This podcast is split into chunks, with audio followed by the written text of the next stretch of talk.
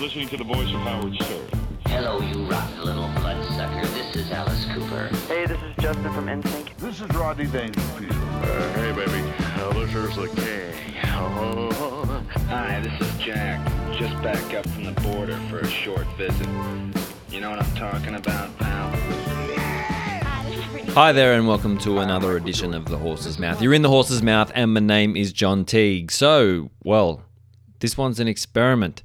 This is a short stories. I've got three short stories coming um, for you on, on today's episode. Uh, the first story um, is a story with my uncle Butch, Julian Fennell, um, and and he tells me a story of um, of something that happened to him this summer that was definitely like a bucket list job for him. Um, it's something that he's always wanted to do, and um, and I, and I know just how excited he was after it happened, and I just thought. Very cool story. Um, the second story is another mate of mine. Um, his name's Greg, uh, and and he told me this story a while ago, and I was just was like, "What the fuck?" And I, and I thought about it a lot. So I asked Greg, "Would you know? Would he tell me that story?" But Greg is just like a madman. He's so hard to pin down and um, I've been trying to get him for ages, and, and it just couldn't happen. And so I ended up meeting him at a fucking truck stop. It was like the only time that uh, I managed to like cross paths with him. And so I set up in this truck stop, and then as I set up in the corner on a table, the lady comes over and tells tells us that we've got ten minutes. 10 minutes before shut. So I said, well, fuck, let's just have a crack at it. Um, so if it sounds rushed or I sound rushed and I feel like I, you know, like it's just because like the lady was glaring at us and it was fucking piss and rain and there was a people, it was just, it was a bit of a bit of a mess, but I think, I think you'll get the gist. You'll get the gist. It's there. And, um, and I hope you enjoy that one. And then the last one, there's three three short stories. Um, Bad Day on the LIRR. Um, I'm just to leave that one alone. That's just it. You can just experience it for what it is. And uh, see you on the other Is- is side. interesting? All right. Wow. See ya. Wait till you hear two hours of crap. A complete and total farforama. what it did uh, herald to me was that weekend coming because the weather forecast, the moon, the tides, everything, and the winds was all looking like it was going to be a great weekend. I thought, well, they're all going to be in the main spots, you know, Western, you know, the Western Channel, the Nobbies, Cape Schanck. And I thought, there's no way we're going there. It'll be just boats everywhere, blokes fighting for position, and I hate all that stuff. It just not not in, not at all interested in that. Hmm. So my mate and I, Duncan, we thought we'd go out, go out the other side of Phillip Island, the eastern end of it, go out through San Remo, and try and locate. I had a a mark on my chart plotter that was off or south of Woolamai Head, about or roughly about a kilometre out, a big bommy that comes out of about 40 odd metres of water. And with, with the weather we had, the swell that we'd had earlier in the week, we sort of figured that it might push some of the larger kingfish offshore a bit to get away from the turbulence of the backwash of waves breaking up against cliff face and that. So we thought we'd go out and have a look at this. And we got out reasonably early. I guess we're out. Well, it takes about 50 minutes from ramp to, to where we, our destination was, and we're out by about, I'd say it was about 8 o'clock. And there was already about six or seven boats there. Now, you've got to keep in mind that this bommy is not a great big piece of real estate. It would have a surface area of probably half an acre. Hmm. And it rises up on one side very What is that, st- like a footy field? yeah, I guess. Mm-hmm. Yeah, maybe not quite as big as a. F- yeah, maybe not quite as big as a footy field, but it, it's not a lot of real estate Yeah. when you've got boats Yeah. trying for position.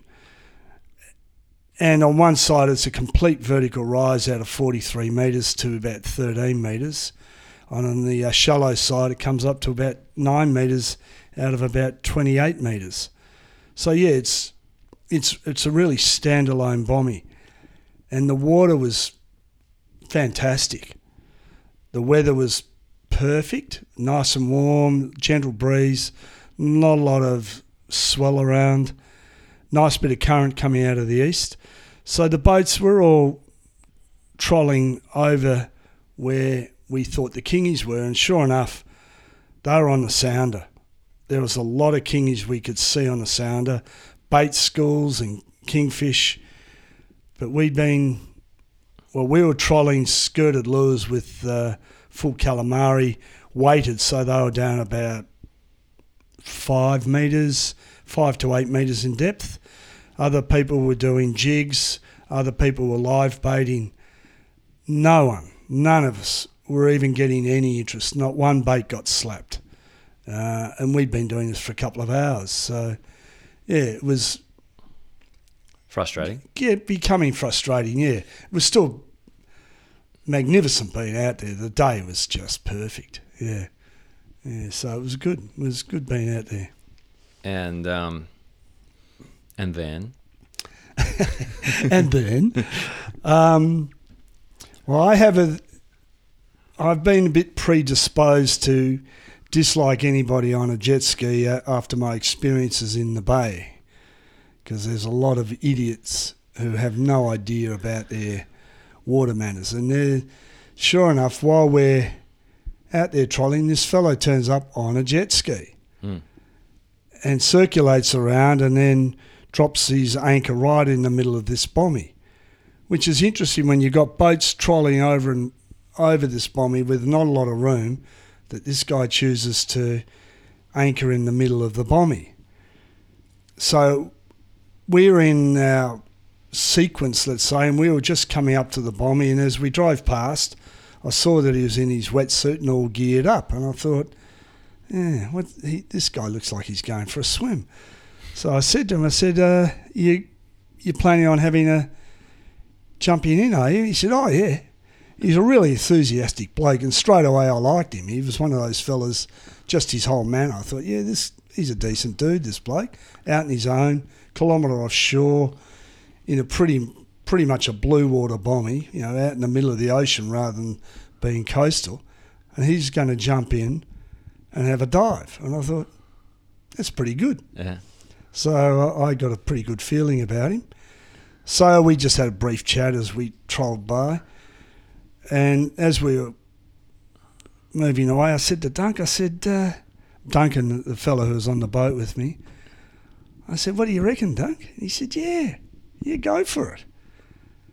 So we've come back, and as the real estate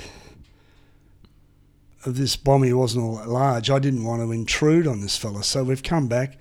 I said, uh, you, You're going to have a spearfish? And he said, Yeah. He said, Are they down there? I said, There's plenty of them down there, but they're not taking anything. And he said, Oh, yeah, but they're down there. And I said, Yep, they're down there. and he's, he's, I was, he sort of looked at me, and I looked at him. I said, Would you like some company? Well, he's thrown me this sideways look, and I thought, Oh, here we go. He, and he's sort of thrown me this sideways look, and he's looked at me. He said, "Yeah, why not? Yeah, jump in." So I've gone, "You beauty," because I wasn't confident enough to have done it on my own. So we've moved off in our progression. I've got myself ready. So by the time we've come back to the bommy again, 15 minutes have gone by. This guy had already gone in, whose name turned out to be Steve, uh, as I found out later. So I've jumped in, and I was quite anxious, to be honest. My heart was going. It- Uh, why? Because it's very unlike you. Yeah, I know, I know. It's, um, so can you articulate why? well, look, I was excited. Yeah. This was I love. This is the sort of stuff I love doing. It was a challenge. You know, we're in deep water. Yeah.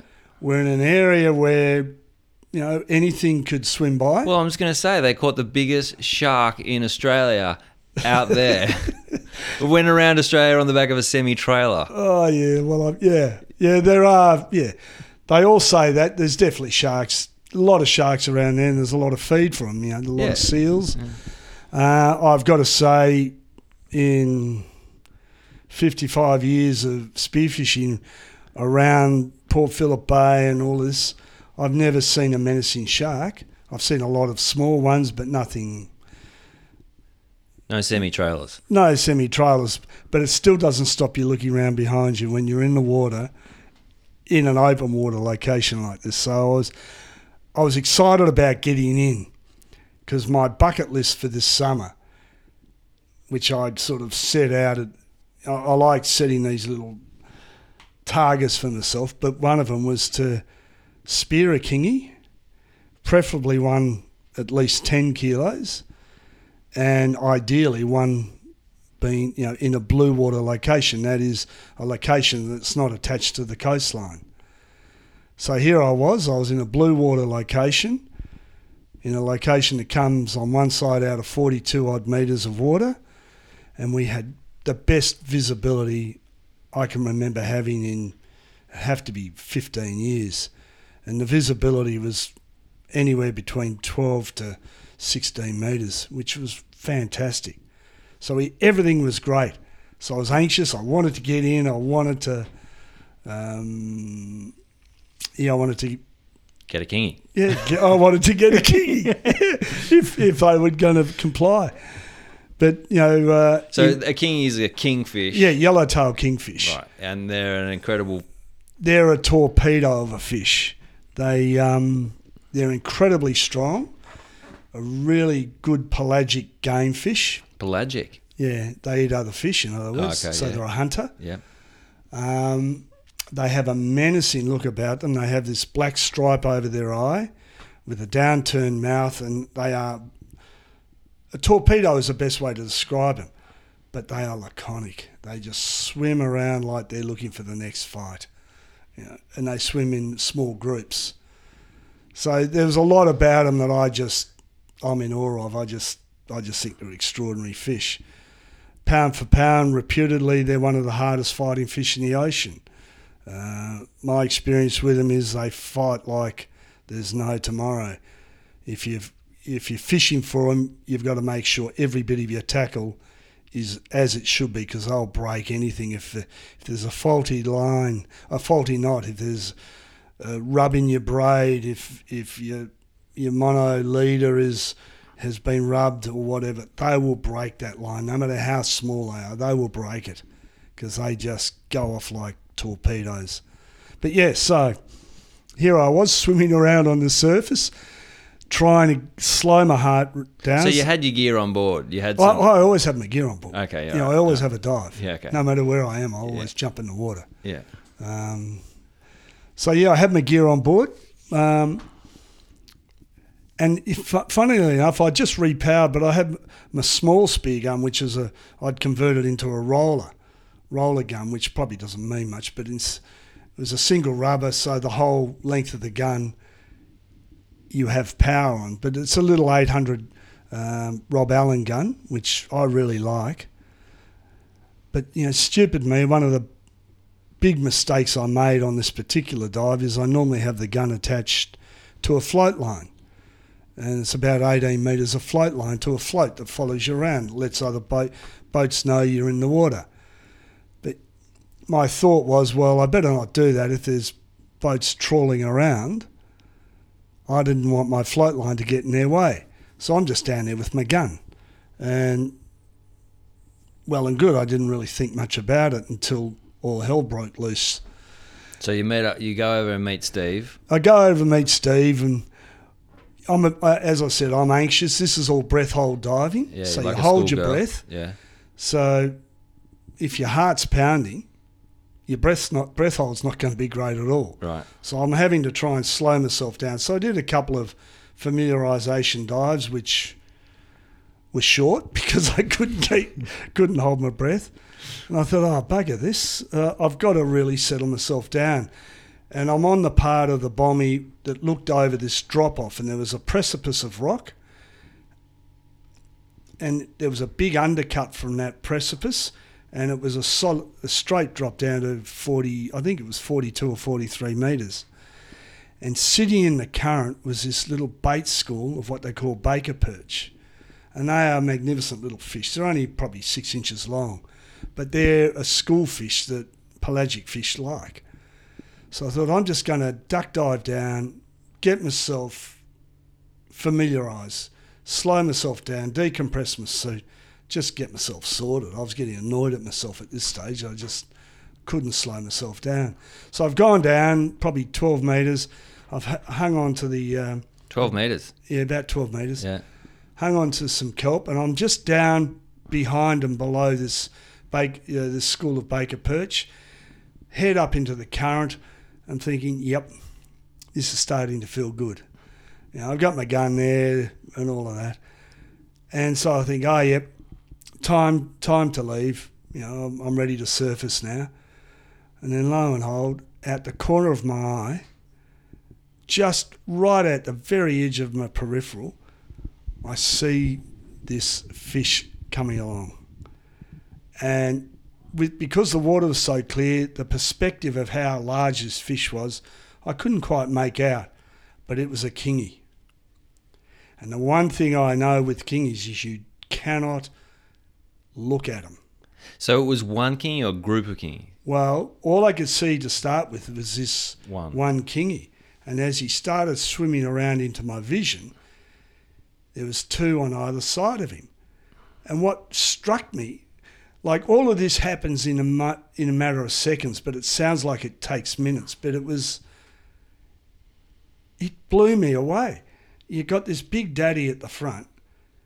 He's two, literally two wingmen just in behind him either side, in a perfect arrowhead formation and in behind him, all in formation. I don't know how many. I'm going to say ten. Might have been, might have been fewer, might have been more.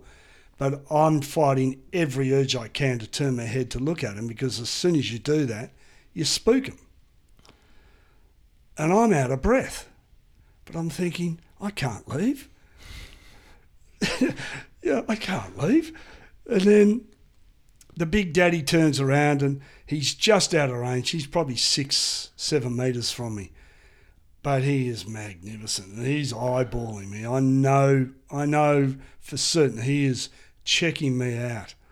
And I'm in position, I'm floating probably, t- probably around 11, 12 metres, but I've, everything's ready. I haven't made any sudden movements. I have not turned my head to him and my eyes are just watching him as they come through and out again out of my peripheral is a couple of other fish coming a bit closer and they're swimming broadside to me. I'm thinking, oh no, no, this can't be. And they look like they're in range. I, as I said, with the water clarity being the way it was, and nothing to give me perspective from behind them because we're in blue water, I felt like this fish was in range. And he swam around in front of me, and I reckon it was about, it was about four metres. When I spoke to Steve up on the surface, he said it was more like five, but who knows? I thought, I've got to have a go at this. So I've popped him. Um, and the little gun I have, it's a little ripper. And it, I've got a seven mil shaft on it, so it has a reasonable amount of punch. Well, I've popped him just in behind the gill plate, about mid body, just behind the gill plate.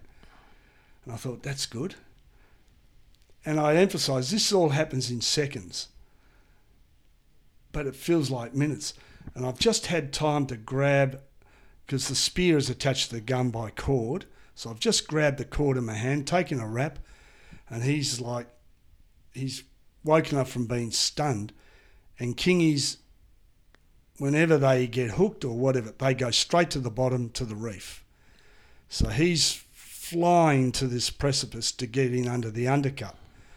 And I thought, oh God, if he gets there, I've lost the kingy, I've lost my gear, and I've probably lost me because by this stage I'm Yeah, black out. I'm totally gassed. I've got nothing left. So I give him a huge rank on the yank on the spear, which turns his head. So I think, great, and I gain a couple of meters. So I'm, I've started going to the surface by this stage. And he's like, well, bugger you, pal. And he's given another surge and he's dragged me back down. And I'm going, oh no. And I've got this little debate going on do I let go? Do I let go? And And I've looked up to the surface, and there's Steve up on the surface, and he's giving me the okay sign. And I'm like, I have no clue if I'm okay or not. I'm just, I have no idea. So Are you that- supposed to respond with an okay or well, I've sort of, I'm not sure if I did Yeah. because I'm starting to get a little distressed, you might say, through lack of air. I think I've given him the okay or shrugged my shoulders or whatever. And it was either give my gun and fish up or have a red hot go trying to get to the surface. So I'm not sure exactly what happened then, but I, I'm pretty sure I just closed my eyes and swam for it. And um, next thing I know, I've hit the surface. And thank God Steve was. He's, he, yeah, he, he's a ripping bloke, this fella. He's just, he's seen that I was in a bit of strife. He's grabbed the cord. I've burst out of the water, just grabbed some air. You know, I've got dots in my eyes. I've got all the things that shouldn't happen were happening. Um, but I've made the surface. And I'm thinking, you ripper. well, I looked out and there's McKee on the end of the spear. He's just going apeshit. And um, so Steve and I start trying to wrangle this fish. And took a fair amount of effort. And I've looked over to where my boat is, and Duncan's probably 60 metres away. And he's at the back of the boat. He's seen me pop out of the water. And as he said later, he said, then all hell broke loose. He said, You guys just got lost in the whitewater. He said it was just like a school of piranha attacking you. Because when we got was the he fi- worried? well, he he had two lines out, so he reeled them as in as quickly as he could, and he's made his way to us. Um, so yeah, we're trying to wrangle this fish, and until we got hold of him, I had no clue how big the bugger was, and he was bigger than I thought he was. Awesome. yeah, so I'm thinking, yes, this is pretty good, but how the hell do we control this fish and get him into the boat? So as you should normally do, um, you you got to try and dispatch them while you're in the water, which means you you know you put a knife in the back of their head and try and sever their spinal cord, which we tried to do. Um, and probably with the mistake we made, Steve was holding the head and I was holding the tail, which gave the fish a bit more leverage against us, so he could throw us around a bit more. Um, but you know, these are all things in hindsight where you get really smart when you think about it later. But it is what it was. So I stabbed him, tried to dispatch him, didn't complete the job, which made him fight again. And in the process of regaining control and trying to dispatch him, went to stab him through the back of the head again. And, and just as I went to stab him, he slipped. And instead of stabbing the fish, I stabbed Steve. Shut up. Yeah, I know. You believe this? I, I can't believe it. I stuck the knife between his thumb and his index finger through that oh webbing in his My hand. God. And Steve was like it didn't happen. This is how good this bloke is. The priority was the fish. He didn't give a damn about the fact that I just stuck a knife into his hand. yeah, he's a ripping bloke. And um, so, yeah, we finally got the fish. We finally dispatched him, finally got him on board the boat. Um, so, yeah, Duncan took the fish on board. I've had to get on board because I'm cooked. I'm totally cooked. Yeah. You know, Adrenaline shot. yeah, adrenaline shot, the lack of what it maybe the whole combination of things. I, I was, I was cooked. Steve wasn't too flush, so he's jumped on board. He, he was a bit green around the gills because You stabbed him. yeah, I'd stabbed him. He'd tried swimming around a bit and he just had a blood trail following him, so he didn't like that idea too much. Yeah. So we've got on board, we've chewed the fat a bit, and he's calmed down. We've put a pressure bandage on his hand, and you know things were starting to feel pretty good. So um, I'm on top of the world. I'm absolutely on top of the world. Here's this fish that's bigger than I could have anticipated. How big did you weigh it? Yeah, yeah. He ended up being around 14 kilos, and he was about 1.15 meters in length. So he was he was he was a good one, good one. So yeah, we're just chewing the cud and having a nice old talk. And about 40 minutes later, Steve says, "Well, I think I'm feeling okay now. I might jump in and see if I can get one for myself. I said, Do you want a backup? He said, Yeah, probably will. I said, Great, okay. He said, But I'll call you if I need you. So I said, No worries. So I kept. So I the kept- cut had stopped bleeding. Oh yeah, yeah. We put a pressure. You know, we pressured, wrapped his hand up and put pressure on it so to stop the blood, and he put a glove over his hands to keep things. hell man. Eh? What a hell man. Oh, he's a rip. Yeah, yeah, yeah. He was good. He was good. Ended up being three stitches and a bruised bone. Wow. Okay, we still got power here. The lights just went out, That's interesting. and Yeah, it must be the storm. Sometimes happens. Wow. You still got power on the computer? yeah, we're still recording because I'm going off the computer battery. Okay. Do you want me to keep going? Yeah, of course. This is cool. Okay. So Steve's jumped in. Yeah. So probably a good hour or so after I'd got mine, I've been keeping a bit of an eye. I've been, you know, we've been shadowing Steve with the boat, and I'm keeping an eye on him. He's done this dive. He'd done a few dives, but he's done this dive, and I thought he's on. So I've got myself all ready. I put my mask on and all of that. Yeah. And um, he's come up. I said, You on? He said, Yep. You need a hand? He said, Yep. So I've jumped in with my gun. I've swum over to him. And Steve had a particular type of gun called a reel gun, which has like a fishing reel on it, which uh, has about, I'm not sure how many metres of cord. I'm going to say 50 plus metres of cord. Wow. Yeah. Right. Yeah. So, but he's got his fish in to about eight metres from the surface. He's on the surface. And he said, You might, cause, and he's shot him through the flank. So, in the middle of the fish. So, he's, the fish has still got a fair amount of life in him. He's fighting like tooth and nail. Because he's through a softer part of the fish, the hole where the spear went is getting larger and larger. And Steve was a bit concerned Oh, he through. that he might pull through. Yeah. So he said, "Do you reckon you can go, go down and drop drop a shot into him?" I said, "Yeah, sure." So I've dived down. It looked only about eight metres, but unbeknownst to me, as I'm diving down, he's letting cord out, Oh.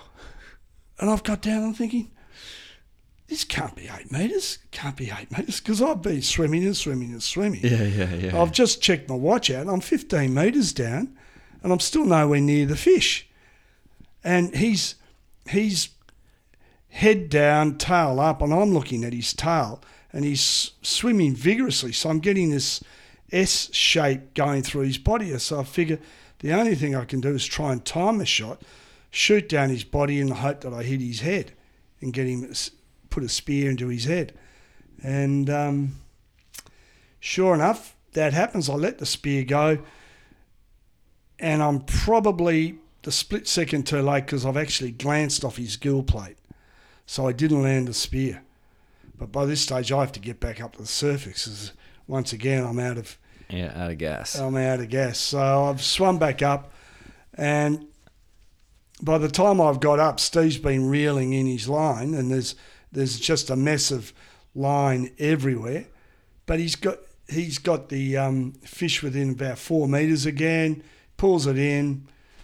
We end up landing the fish and get it in the boat as quick as we can. So that just finished what was a magnificent day. It made it even more magnificent. The two of us had fish. His was the longest one he'd speared because his was about was over 1.2 meters. I think it was about 1.22 or something like that, Yeah. uh, and about 15 and a half kilos. So they were two magnificent fish. Fuck. The fishermen that would been in the area, who'd had no luck like we had had, no luck line fishing, they all were just Gobsmacked. gobsmacked, annoyed, Yeah. whatever. They all just took off. They were Yeah. a bunch of very unhappy fishermen because uh, we end up getting the t- getting a couple that they'd been trying by this stage for about three three hours for. What a yarn. Um, what did you do with the fish? Oh, yeah. Kingfish are just magnificent eating. Uh, in particular, we like sashimi, so raw fish. Yeah. So we just do really simple um, citrus soy with a bit of wasabi and just eat it like that.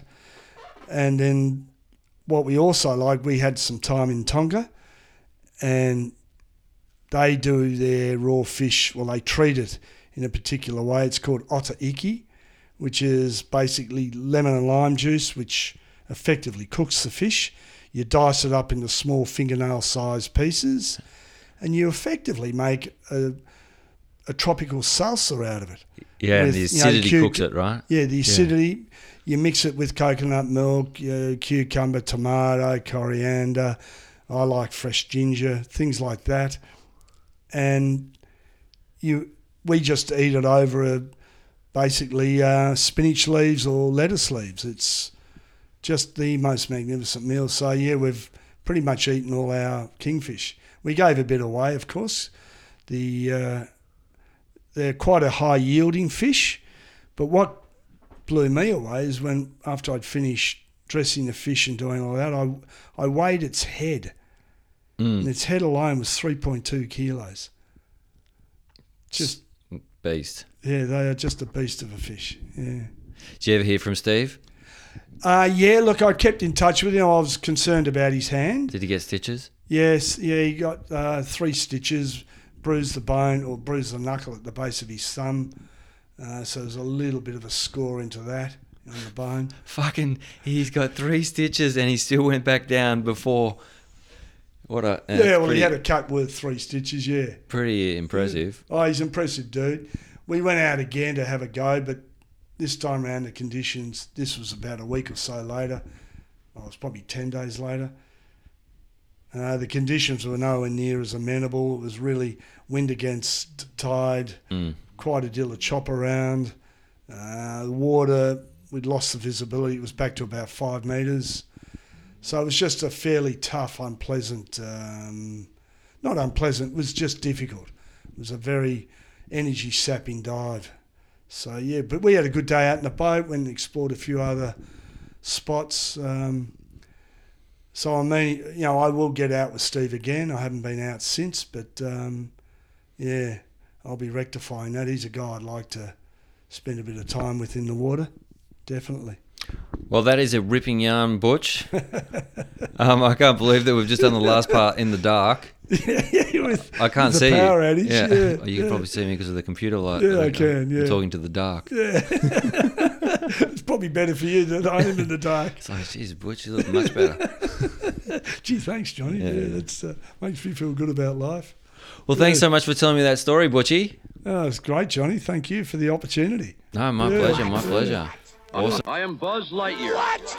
Hi, this is Harry Connick Jr. This is it's, oh, now Max Mrs. Mrs. at the time. Yeah. And uh, my mum and my auntie. So, you, oh, it was your mum. Yeah, yeah. Yeah, some reason I thought it was your mother-in-law, and I was yeah, like, no, oh fuck, yeah, mum, right. Mum and auntie, yeah. Yeah, So okay. four of us. Yeah, yeah, yeah. And it was uh, May 98. okay, 1998. Yep. Yeah. And um, and it was just a holiday. Yeah, holiday. Uh, mum. Anything spe- like specific? Or? Yeah, it's- it was when um, Crown Towers on the Gold Coast first opened up. Um, we were the first ones to stay in that room, and um, Mum got a deal, and they upgraded us to the level, and the levels above that weren't finished, but the um, bottom half of the hotel was um, i- i- in use, and uh, we're the first ones to stay in that room. And I remember because our actual level was the same height as the um, the bungee jump or the um, the slingshot thing. Yeah, slingshot. That's yeah, it. yeah, that's, Yeah. yes. So that's the one that goes the opposite to a bungee jump. And also, we, we could we're at the same level the bungee jump was, and we saw a lot of people wuss out over the um, over the week we we're up there. So when you're in your room, you just see people boinging up and down. Yeah, yeah, and, and going down. Yeah, yeah, it was great. the perfect level for that. Yeah. Yeah. And so you were- you were going to SeaWorld or yeah, we did SeaWorld, Movie World, and Dream World. We did the um, theme park The- the I suppose you call it. trifecta. Yeah, yeah. is that, yeah. that's the trifecta three yeah, things? yeah, Yep. and um, and so I kind of remember you were saying that um, you'd been a good boy. I've been yeah. Well, not the night before. I'd um, yeah, I got on it sauce the night. Or each night I was on it. Yeah. And that night I got on it, and I didn't drink that morning. This is the morning I went to uh, Movie World. Yeah. And um, yeah, I was doing the right thing. walking around with you know my girlfriend, my mum, my auntie. Yeah. And um, th- th- th- they'd looked up all the stuff that was there, and they saw there was a Dirty Harry bar. And they said, "Oh, because you've been really good and not whinging and you know carrying on like you normally do in the morning. Yeah. Do you want to go there and have a drink?" and we'll take off and we'll come back in an hour or so. Yeah, yeah. I said, yeah, cool. Yeah. So um, yeah, w- w- they showed me where Movie World was. Because I'm not a big one to go on all the rides and that they that roller coaster. That Greg, you don't like shit- it? No shit, no, no, it scares the shit out of me. um, as a younger kid, I did, but I, I didn't like it, so I just thought that's not my thing. Yeah. So yeah, w- went over to the Dirty Harry bar and hadn't had a smoke all morning because I was with them. Yeah. So I lit up a smoke. Hold on, you had, had you gone and had a beer first, or did you? No, no, I needed a cigarette. You needed a- yeah, 'cause yep. you- I don't think you can smoke in there. Um, so I was leaning on this like a little bridge setup, Yeah. looking over the water, ha- having a smoke, and this bloke's come up to me, started talking to me. Uh, I didn't even see him approach, and then I had a chat with him. Oh, you know, five to ten minutes, and after about five minutes, I looked up because the smoke had finished, and then I thought, Did he ask you for a smoke? No, I don't. From memory, he didn't smoke. Oh, he just came over and had a Yeah, yeah he, he came up to me and started talking. Yeah. And um, like I said, I didn't even look at him. I was just looking ahead, talking to him, being polite. Yeah. Um, I was pretty hungover, so I wasn't really in the mood to even talk. Yeah. But he was keen to have a chat. Yeah. And I thought, oh, you know, why do you want? Why are you picking on me? But anyway, I started talking to him, and then when I actually looked at his face, because we've been talking for a while, Yeah. I thought because first when I saw him, I saw it on. I didn't recognise his face, but I recognised his voice a little bit. And I thought, geez, something for me about him. But I'm in Queensland, so I thought I'm just hungover and being an idiot. Yeah. Of course, um, when he looked at me, I, I thought I said, "I know your face from somewhere," and he just said, "Yeah, yeah, I get that a lot." You know, kept talking, didn't, didn't want to enter that conversation. So the whole time I'm talking to him, he's answering questions, and I'm talking to him, and I'm answering his questions. In the back of my mind, I thought, "I know this guy." Do you remember what you were talking about? I've no idea. Just yak. Yeah, just just talk, just Yeah. talk random crap, and um, he was keen to keep talking. All, all I wanted to do was going for a drink, but he just kept going on and on and on. And I thought, oh, and, and after a while, I said, um, I'm going in for a drink. Do you want to join me? And he goes, oh yeah, that'd be great. Um, but then after that, I said, geez, I, I swear I know you. I said, I don't be rude, but I, I don't know where I know you're from. I said, have you ever been to Victoria? And he said, no, no, I've never been to Victoria. And then of course, um, after about another couple minutes, I realised who it was, and all that coming in my head was Mork from Ork, and I could not say that because he's a famous actor. Um, I, di- I didn't want to downgrade him just to be a Mork. Yeah. So as we're walking into the um, Dirty Harry bar, I have a drink, oh, oh, it come to me, the penny dropped, and I thought, oh, it's Robin Williams. I said, oh, you're Robin Williams. He goes, yeah, I know, but don't worry about it. And I'm going, no, no, but you're Robin Williams, mate. I said, why are you talking to me? He goes, don't worry about it. We're going to have a drink or what? So anyway, we're going to the bar, and uh, he wanted to buy the first round. I said, no, no, no. If I'm drinking with Robin Williams, I'm buying the first round. And he wasn't happy with that. I said, well, if, if you're not going to let me share your drink, then I'm not drinking with you. So he goes, oh, fair enough. So we, um, and he, he drank the same drink I did because when I go to the airport, I, I used to drink Jack Daniels lemonade. Yeah. Um, and he used to drink JD and Coke, he said, but he was going to go lemonade the same as me. so we got on the JD and lemonade, um, and we kept talking. And the whole time, people, not, probably not till the second or third drink, then people started coming over realising who it was. Because we were just two guys at the bar talking and, and drinking. And then um, as we're having on the third drink, um, people started coming over, wanted his autograph, wanted some photos, and he, he did it, but he, he didn't really want to do that. He just wanted to relax and, and, and talk. Yeah. And um, after a while, and I, I bought the third drink, and then he, um, people still coming over, and after, then he said, "No, it's my shout." I said, "No, no." I said, "He goes, look, I earn more money than you." He goes, "I'm pretty sure I'm a lot richer than you, so I'm buying, I'm shouting you." And he's calling me Greg, and I'm thinking, I can't believe this bloke's calling me by my first name, you know. Yeah. So, and uh, I'm still starstruck by who I was talking to, and um, he, he just wanted me to talk because he, he, he wanted to hear someone that d- didn't really care about his life, just wanted to learn something's going on in the world that, you know, doesn't involve him.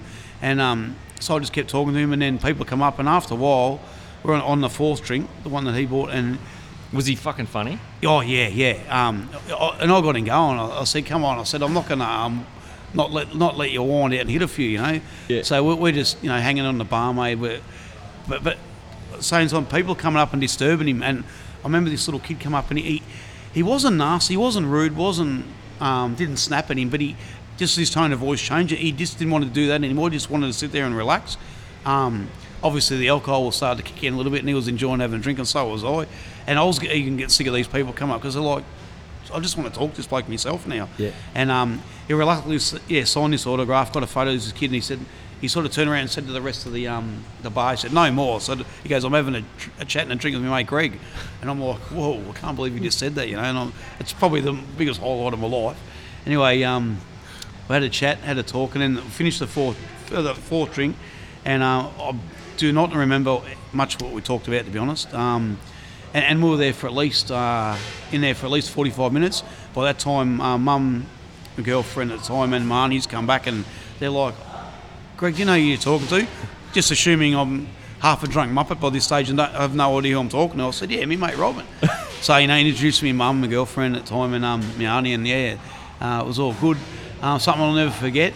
Um, but the crux of it is, I remember he, was keen to talk to me because I had no idea who I was talking to, and he just wanted a, a conversation with a stranger so he could just talk. And I remember as we we're walking in, he actually said, "I haven't talked to anyone like this for at least three months." He goes, "Everywhere I go, I get, I get mobbed." Um, he goes, "I understand it comes with, with the job, you know, the fame and the fortune." But he said, "I just want to have a conversation with someone." He goes, you, "You've given me a conversation that I haven't, yeah, I haven't had for three months," and I'm thinking. I don't even know what I've said to you, you know, but he was happy with that. He was happy just to have a chat, and uh, I'll never forget it. And then um, that was May '98, so we fast forward to uh, what are we now? Uh, not not 19, so probably 14, probably 2013. I um, I'd had enough. I was at the stage of my life where the alcohol had taken over. My life was crap. Um, and then 2014 came and my ex left me. She finally wisened up and said, you know, I want you out of the house. And I had no choice. I had to leave. And um, it was a Tuesday night. And I, I, I used to do a spin class on a Tuesday night. And um, uh, and this day I'd had a real rough day, and I just thought I'm, I'm going to pack it in. I'm, I'm leaving this world. I'm checking out.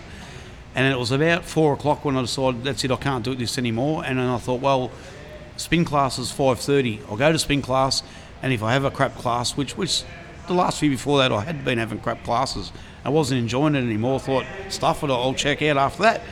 And um, I don't know why, but anyway, three quarters of the way through that spin class, Bianca, the instructor, said, "Oh, did, you, did anyone hear about Robin Williams?" And she said he, he, he committed suicide last night, and I'm pretty sure that was a Monday night over in America. And of course, um, when she said that, because I had that, not that it's a connection much in the world, but it was a big connection for me because I had that connection with him. Um, that really scared the shit out of me, and um, it really sunk home. And I, I swear, for at least a month, on, I didn't think about suicide after that because that rocked me. Because to me, he was a good mate, and I, I in the bottom of my heart, I know if I ever ran into him again, he would come up and you know we'd probably go to for tea one night somewhere or go out and do something, you know, because Yeah. he was a top bloke. Yeah. Really related to his stories, and um, and vice versa. I'd like to think.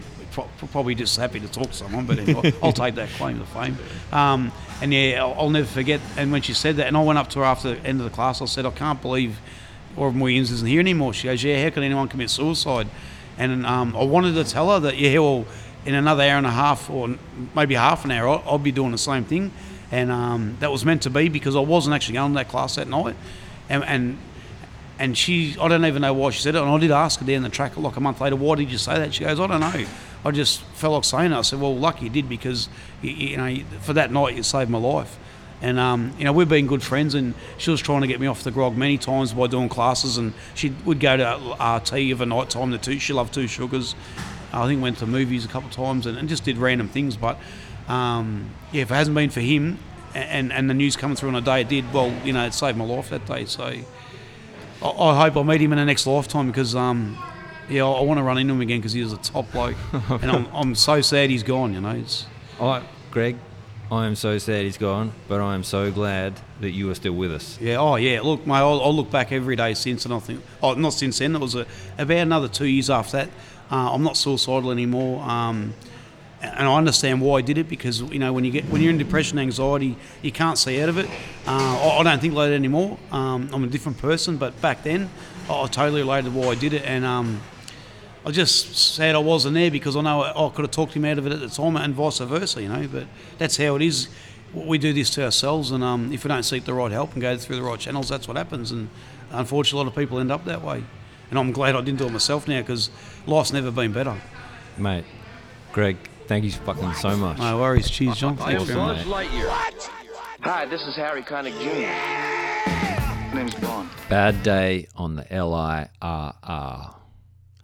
Well, the day started off like most. It was cold outside, snow on the street. A not too unusual sight for New York City in the winter. There'd been a pretty good snowstorm overnight, but my Queens apartment was reasonably warm and the wind was still blowing from the northwest. I had the day off. It was a couple of hours till low tide. I had time to make scrambled eggs on toast, and a cup of coffee later, I'm out the door. I've got four cold blocks ahead. I'm rugged up. Sorels, thermal top and bottoms, gloves, beanie, my winter jacket, my backpack's on. I've got my 543 Weddy in with a built-in hood, booties and gloves, and I'm ready to surf Antarctica.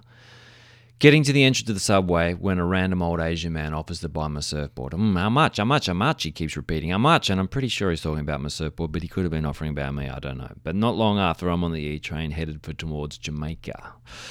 Not Jamaica Mon, but Jamaica, the ghetto outer suburb of New York City, where if I've timed it right, I should have a smooth crossover to the Long Island train, the LIRR, the Long Island Railroad, last stop Long Beach, Long Island. Usually I'd stop here for breakfast and get an egg and cheese roll, but not this morning. It's too fucking cold for pit stops and I've already had breakfast. So I get the changeover without too much of a hiccup. Before long, I'm on my way to the Long Island for what should be some fun waves, if the wind hangs in there. I get off the train I walk through the snow for four blocks before hitting the boardwalk and checking the surf. It's three foot and fun. The wind wasn't too bad except for it was about 10 degrees minus. I watched the surf for a while and there wasn't a soul around. There was a left breaking pretty consistently up the beach about 800 meters away, so I marched up.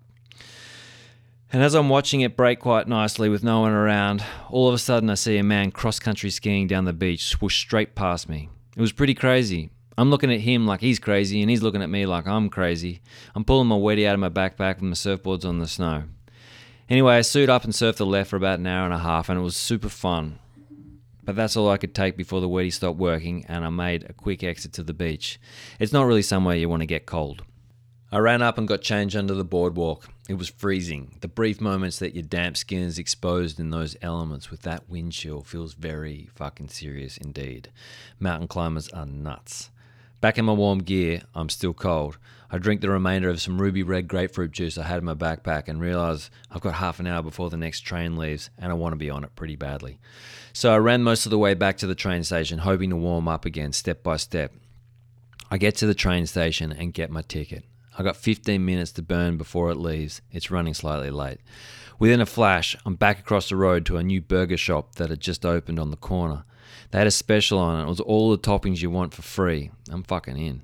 I have extra mushroom, again, egg, cheese, fried onion, ketchup, mayo, tomato. It comes out and I inhale it. It's a little bit on the too much side with the top of with the toppings. Uh, they spill out everywhere and I'm struggling to get them all in my mouth. Fuck the train. I'm not sure how much time has gone past. I happen to see the bathroom sign on the way out. Nah, they'll have toilets on the train. I pick up my board and pack back and hightail it back to the station. I grab a chunky chocolate bar and another ruby red on the way through the station, and I'm back in the warmth of the train. Finding a nice seat with no one around, I pull out some papers that I've got to read for school and start snacking on the chunky. I'm trying to concentrate on the papers, but not doing a very good job as I couldn't stop thinking about the surf I just had and how fun it was and what a cool experience it all just been. Then it happened. There was a movement in my stomach that I could hear. And I thought, well, fuck, that was pretty serious. But just as quick as it happened, it went away, so I proceeded to read. But another minute or two later, it was back. And I knew then and there that this was pretty big time, and I probably should find a, to- a train toilet.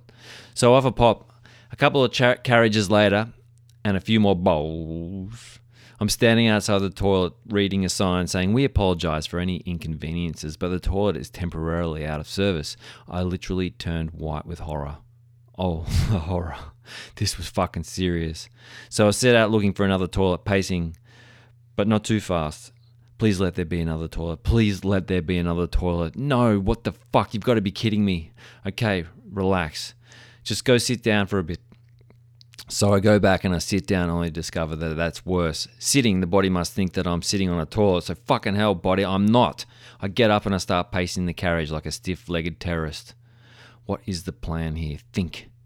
Okay, three more stops and we're back in Jamaica. There is a nice little toilet in the ticket area at Jamaica and I can do it. I must do it. For fuck's sake, I can do it. Sweat beads start forming on my forehead, and I'm, clench, cl- I'm clenching my butt cheeks like I'm doing it for world peace or something significant, other than the fact I'm a microscopic fart away from shitting myself on a public train. Please, no. I grab my backpack and put it on, grab my board, and I head for the door. Problem, I'm still another stop out. I'm standing in the door trying to look normal. Two minutes out of Jamaica, I look over at a group of girls checking me out. Yeah, dude on a train with a surfboard. They're all smiling as I turn white. The train starts to slow way too early for the station. What the fucking hell is going on? And it happened. A tiny fart goes through the keeper, and following it is the fucking gravy train, and I can't stop it. I'm shitting myself in public. Is this a dream? Please, for fuck's sake, be a dream. No, this is not a dream. And before I know it, reality starts to sink in. People start to look at one another like, what the fuck is that smell? And I'm trying to look cool, but it ain't really working. It really is the most fucked thing physically and emotionally to shit yourself on a train while girls are checking you out. It's a real fucking winner. The doors open, but it's too late. The train has left the station, so to speak. I step out onto the snow dusted platform, and I can feel it stuck to my box of briefs, which have been held firm by my thermal pants, and it's the mother load. It's a terrible situation. I wish the earth would have swallowed me up standing there alone on that platform.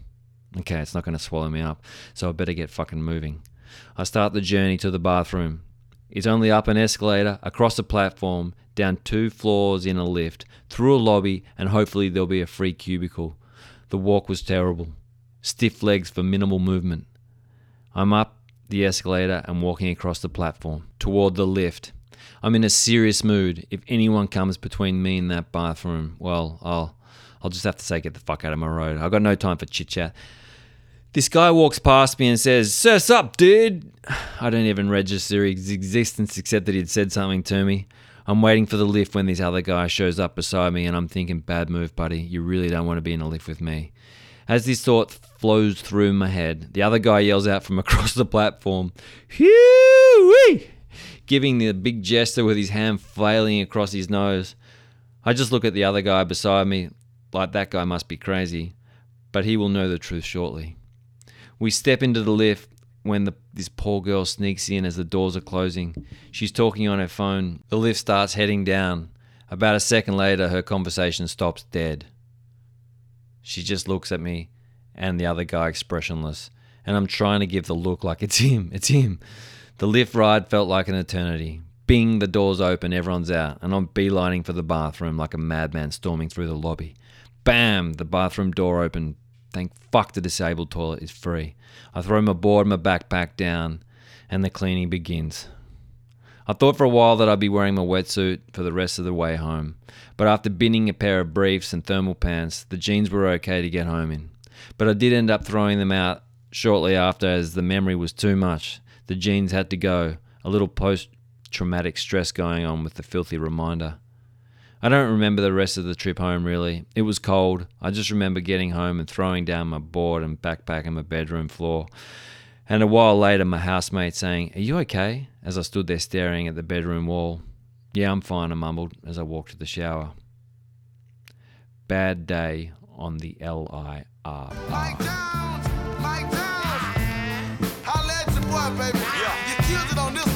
Okay, there you have it. There was my um, there was my Mad Hatter's experiment. My Mad Hatter Tea Party experiment. Three for the price of one. Three for free. Um, whoever you are, wherever you are, thanks so much for listening. I hope you enjoyed those um, those stories. Um, yeah, Sunday night. I need to fucking. I need to go to bed. It's late. It's late. Dog is looking at me like you're a fucking weirdo talking to yourself at your desk, and I am. I am. It's true. You're right on it, Billy. All right. Till next time, take it easy.